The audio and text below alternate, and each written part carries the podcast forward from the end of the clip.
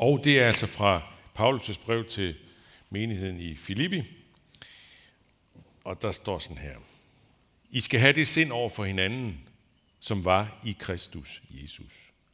Han, som havde Guds skikkelse, regnede det ikke for et rov at være lige med Gud, men gav afkald på det. Tog en tjeners skikkelse på og blev mennesker lige. Og da han trådte frem som et menneske, ydmygede han sig og blev lydig ind til døden. Ja, døden på et kors. Derfor har Gud højt ophøjet ham og skænket ham navnet over alle navne, for at i Jesu navn hvert knæ skal bøje sig i himlen og på jorden og under jorden, og hver tunge bekende. Jesus Kristus er Herre til Gud Faders ære. Ja, jeg har lige haft en øh, mailkorrespondence øh, med en muslim. Øh, jeg skal jo mødes med hende og snakke med hende efter påske en gang, men det er en anden historie. Men i den her diskussion, som vi havde, øh, der reagerede hun blandt andet på et udsagn fra mig om, at Jesus er helt igennem Gud og helt igennem menneske. Øh, hun skrev sådan her, det er ulogisk. Det er ulogisk, at Gud blev overkommet af mennesker og fik sig selv dræbt på korset, for dernæst at få sig selv genopstået. Hun har fuldstændig ret. Det er ulogisk. Det, er, det, det her det overgår vores forstand. Det ville vi ikke have digtet, så at sige, eller, eller, eller fantaseret os frem til, hvis vi skulle danne et billede af Gud. Og det skrev jeg også til hende. Jeg skrev, jeg skrev du er fuldstændig ret. Og det er jeg meget glad for, at du har, skrev jeg til hende. Fordi hvis alt med Gud ville kunne fanges ind i vores logik, så har vi jo ikke med Gud at gøre. Så har vi jo at gøre med et, et øh, menneskeskabt gudsbillede.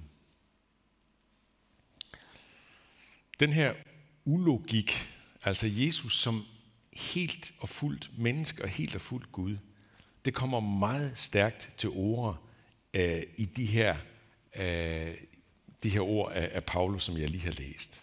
Eller måske er det faktisk ikke engang Paulus' ord.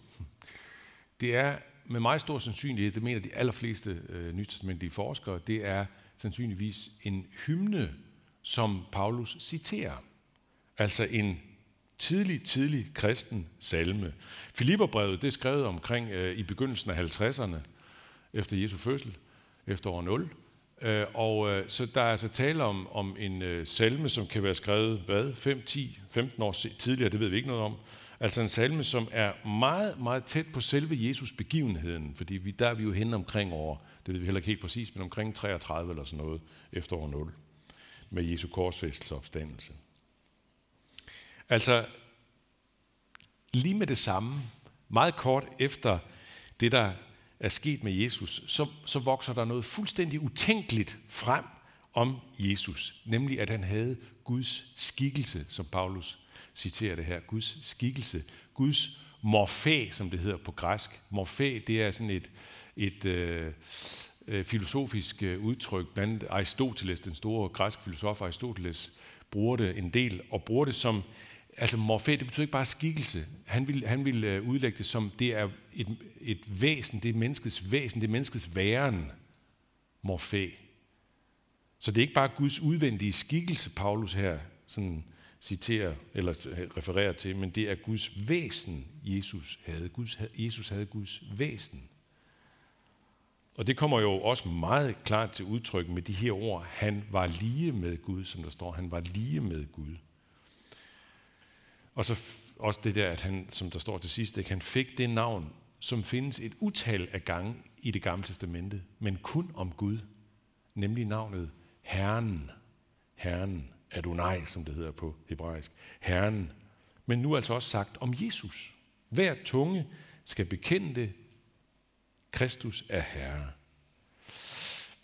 Og det her det er langt mere radikalt, end vi måske umiddelbart ser for os, fordi vi måske har vendet os til igennem 2000 år, at det sådan er en del af den kristne tro og tankegang. Ikke? Men det har været radikalt. Øh, den jødiske trosbekendelse, øh, Shema som den hedder, den, den, den, som er sådan et fast led i, i alle jødiske morgen- og aftenbønder, Den lyder sådan her, det er et citat fra det gamle testamente. Hør Israel, Herren vor Gud, Herren er en. Derfor skal du elske Herren din Gud af hele dit hjerte, hele din sjæl og hele din styrke. Hør Israel, Herren vor Gud, Herren er én. Han er ikke to. Han er én. Han er heller ikke tre.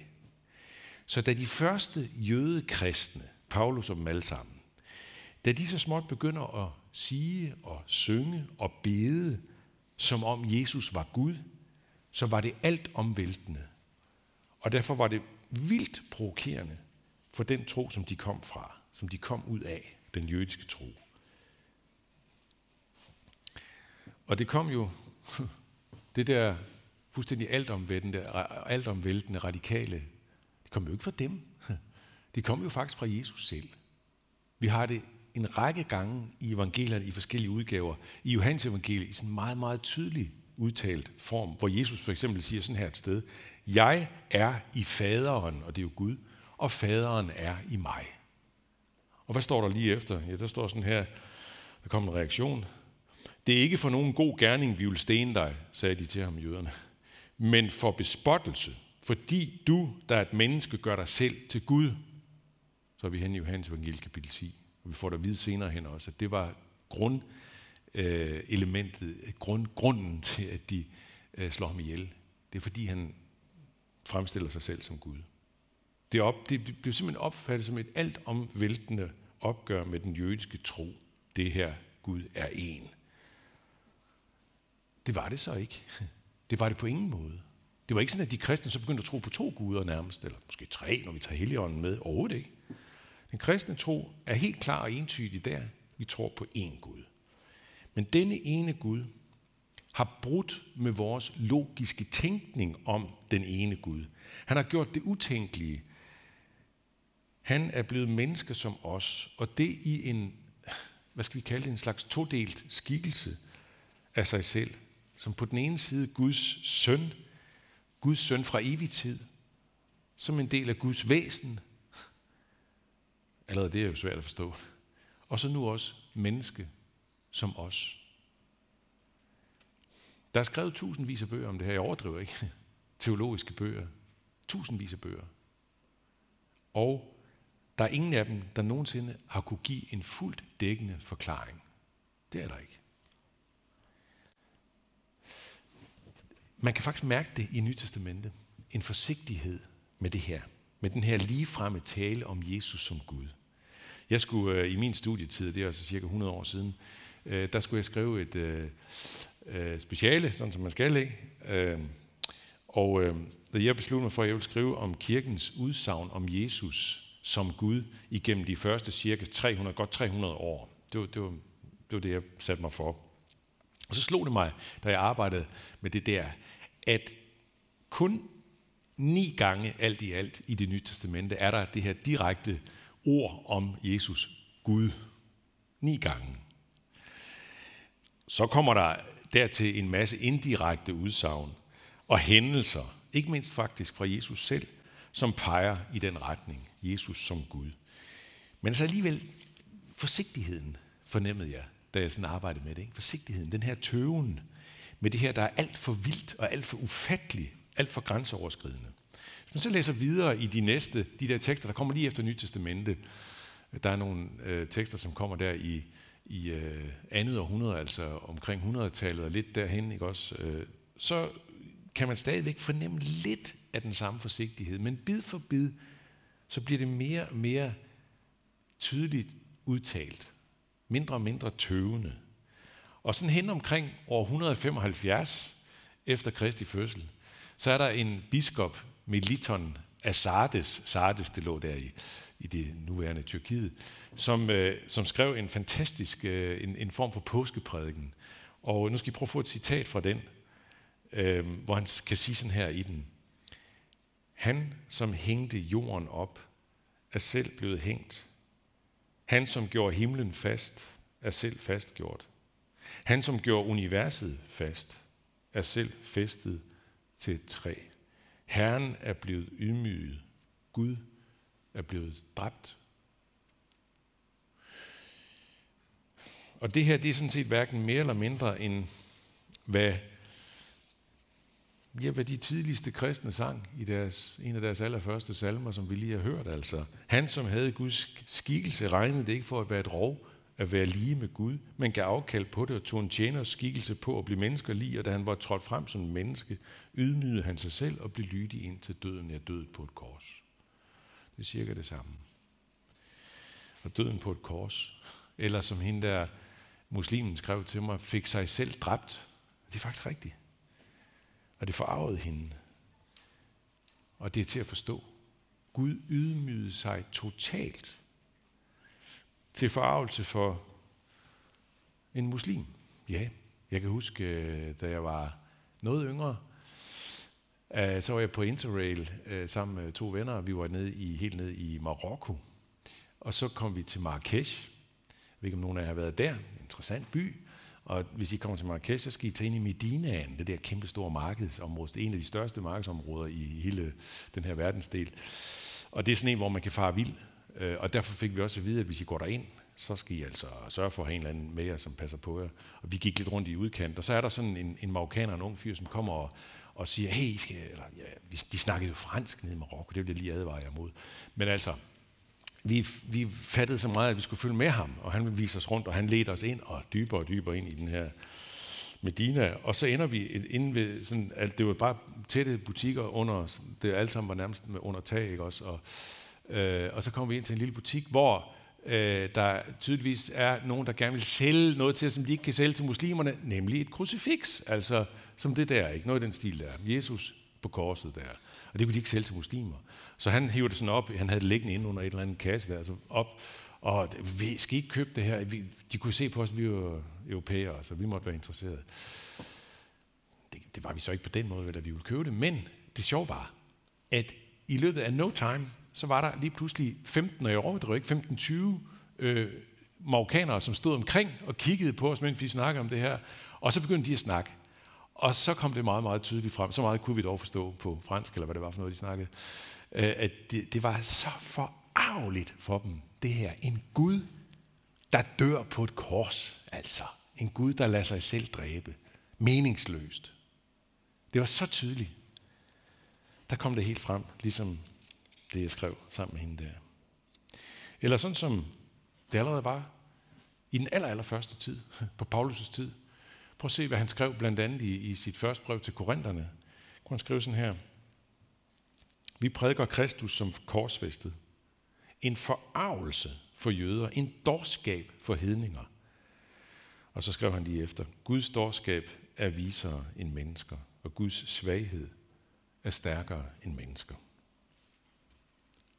Nemlig, vi tror, at vores, vi, vi, vi er jo tilbøjelige til helt naturligt at tro, at vores logiske sans er øh, udtryk for det allerviseste, det allerklogeste, man kan tænke sig. Men Gud brød med logikken, den menneskelige visdom, og bragte frelsen ind med noget, som med vores logik ligner tåbelighed. Og det får mig til at pege på det sidste, jeg vil sige nu. Øh, nemlig noget, som er forbundet med det allerførste i teksten. Fordi teksten lægger jo ud med at sige sådan her, I skal have det sind over for hinanden, som var i Kristus Jesus. Og så kommer så ellers beskrivelsen af Jesu selvydmygelse. Det sind skal vi altså have. Wow. Og det kunne, jeg have, det kunne jeg sige rigtig meget om. Men jeg har fået lyst til at trække en historie frem, som jeg synes forbinder det her med det, som jeg også har sagt indtil nu. Og det var en historie, som jeg fik forleden dag i en samtale med, med en, som øh, sagde til mig, du må meget gerne fortælle det videre, da jeg spurgte hende. må jeg godt fortælle, jeg, jeg blev så grebet af det. Så det må du gerne til. Det må du gerne til. Så derfor gør jeg det i anonym form selvfølgelig. Øh, hun fortæller mig, at hun øh, øh, for en uges tid siden, eller to, to par uger siden, havde været afsted skulle til et arrangement en aften, her i byen, og så gik hun øh, hjemmefra afsted, et par kilometer skulle hun gå, og det havde hun bare lyst til igennem byen der, ikke? og så, da hun sådan lige er kommet afsted, så, så er der en, som øh, sådan kommer hen til hende, løbende hen til hende, og spørger, kan du hjælpe mig? Og det er så helt tydeligt sådan en, en, øh, en sådan en øh, alkoholiker, som, som øh, er hjemløs og, og sådan noget der. Håret, det stod bare, han lugtede og tøjet og alt det der, det var bare sådan helt, ikke? Han spørger, kan du hjælpe mig? Jeg er fuldstændig på den. Og hun standser op, og han fortæller så, at han har lige været øh, et sted hen for at pille sin øh, kæreste ned af revet. Hun havde hængt sig selv og død. Øh, og han var fuldstændig smadret, selvfølgelig. Øh, og han spørger, kan, kan, kan du hjælpe mig med at komme et eller andet sted, hvor jeg kan komme til at øh, komme ind og måske få lov til at, at, at overnatte der. Og det ville hun gerne. Og, og de går så, hun har en tanke, så de går afsted hen mod det blå sted. Nogle af jer kender det, det ligger herovre et sted. Ikke? De kommer derhen, der er så lukket, og så går de et andet sted hen, og så finder hun frem et sted, hvor, hvor man kan komme ind, og hvor de også tager godt imod ham, hvor de også godt kendte ham lidt som hjemløs. Det hun så siger, det er, til mig, det, hun siger, det er, at undervejs, så blev hun, som hun aldrig bliver det ellers, siger hun, eller nærmest aldrig bliver det. Hun blev fuldstændig grebet af det her. Og tårerne løb ned af hende, og hun fik lyst til at kramme ham. De krammede hinanden undervejs. Hun blev så bevæget, de gik og talte sammen. Hun blev så bevæget, som hun, hun siger, jeg er meget lidt tårermenneske, siger hun. Og jeg krammer ikke så gerne folk. Det gjorde hun der. Og da de når frem til det der endegyldige sted, så, så siger han, vi skal have en krammer, siger han. Vi skal have en krammer igen. Og så står de og krammer hinanden i flere minutter. Og tårerne løber bare ind, og hun sagde, at de næste tre dage, der, med det jævne mellemrum, så løb tårerne bare hos hende. Hun siger, at det hun oplevede, det var, at han, hun skulle hjælpe ham. Hun blev en hjælp for ham. Hun siger, det mærkelige var, at han blev også en hjælp for hende. Hvordan blev han det? Jo, fortæller hun mig. Hun, øh, øh, hun var inde i en fase, hvor hun øh, var kommet meget i tvivl i, sådan med, med troen, med en kristen tro, kom i meget i tvivl, fordi hun blandt andet øh, øh, har lyttet meget til Christian Lets programmer på DR om øh, Bibelen, og, og som jo sætter nogle ret store spørgsmål ved Bibelens troværdighed osv., og, og det har sådan banket på hos hende, inde i hovedet på hende. Hun er et meget begavet menneske, og, og, øh, og hun synes, det, ah, det der, altså, og hun, gik og, og hun synes, det fyldte mere og mere tvivlen i hende, og kristendoms troværdighed, Bibelens troværdighed, hvor blev der af den, ikke altså? Og det gik hun med og rumsterede med, og, og tænkte jo, at hun skulle selvfølgelig nok øh, beskæftige sig med et eller andet, øh, en klog bog eller et eller andet. Og jeg sad også og tænkte det samme, da hun fortalte mig det. Så siger hun, det der, den der tur med det hjælpeløse menneske. Hun sagde, jeg kan, jeg kan ikke sætte ord på det, så jeg kan jo heller ikke. Hun kunne ikke forklare det, men det blev en mærkelig, mærkelig berøring fra Guds side. Det var som om Gud rørte ved hende med noget helt andet end tanker og forstand. Det var som om han rørte ved hende. Det var som om han var ganske nær ved hende, midt i det der så, så at sige hjælpeløse. Der var det som om han kom så tæt på hende, som hun overhovedet kunne ønske sig. Ja. Yeah.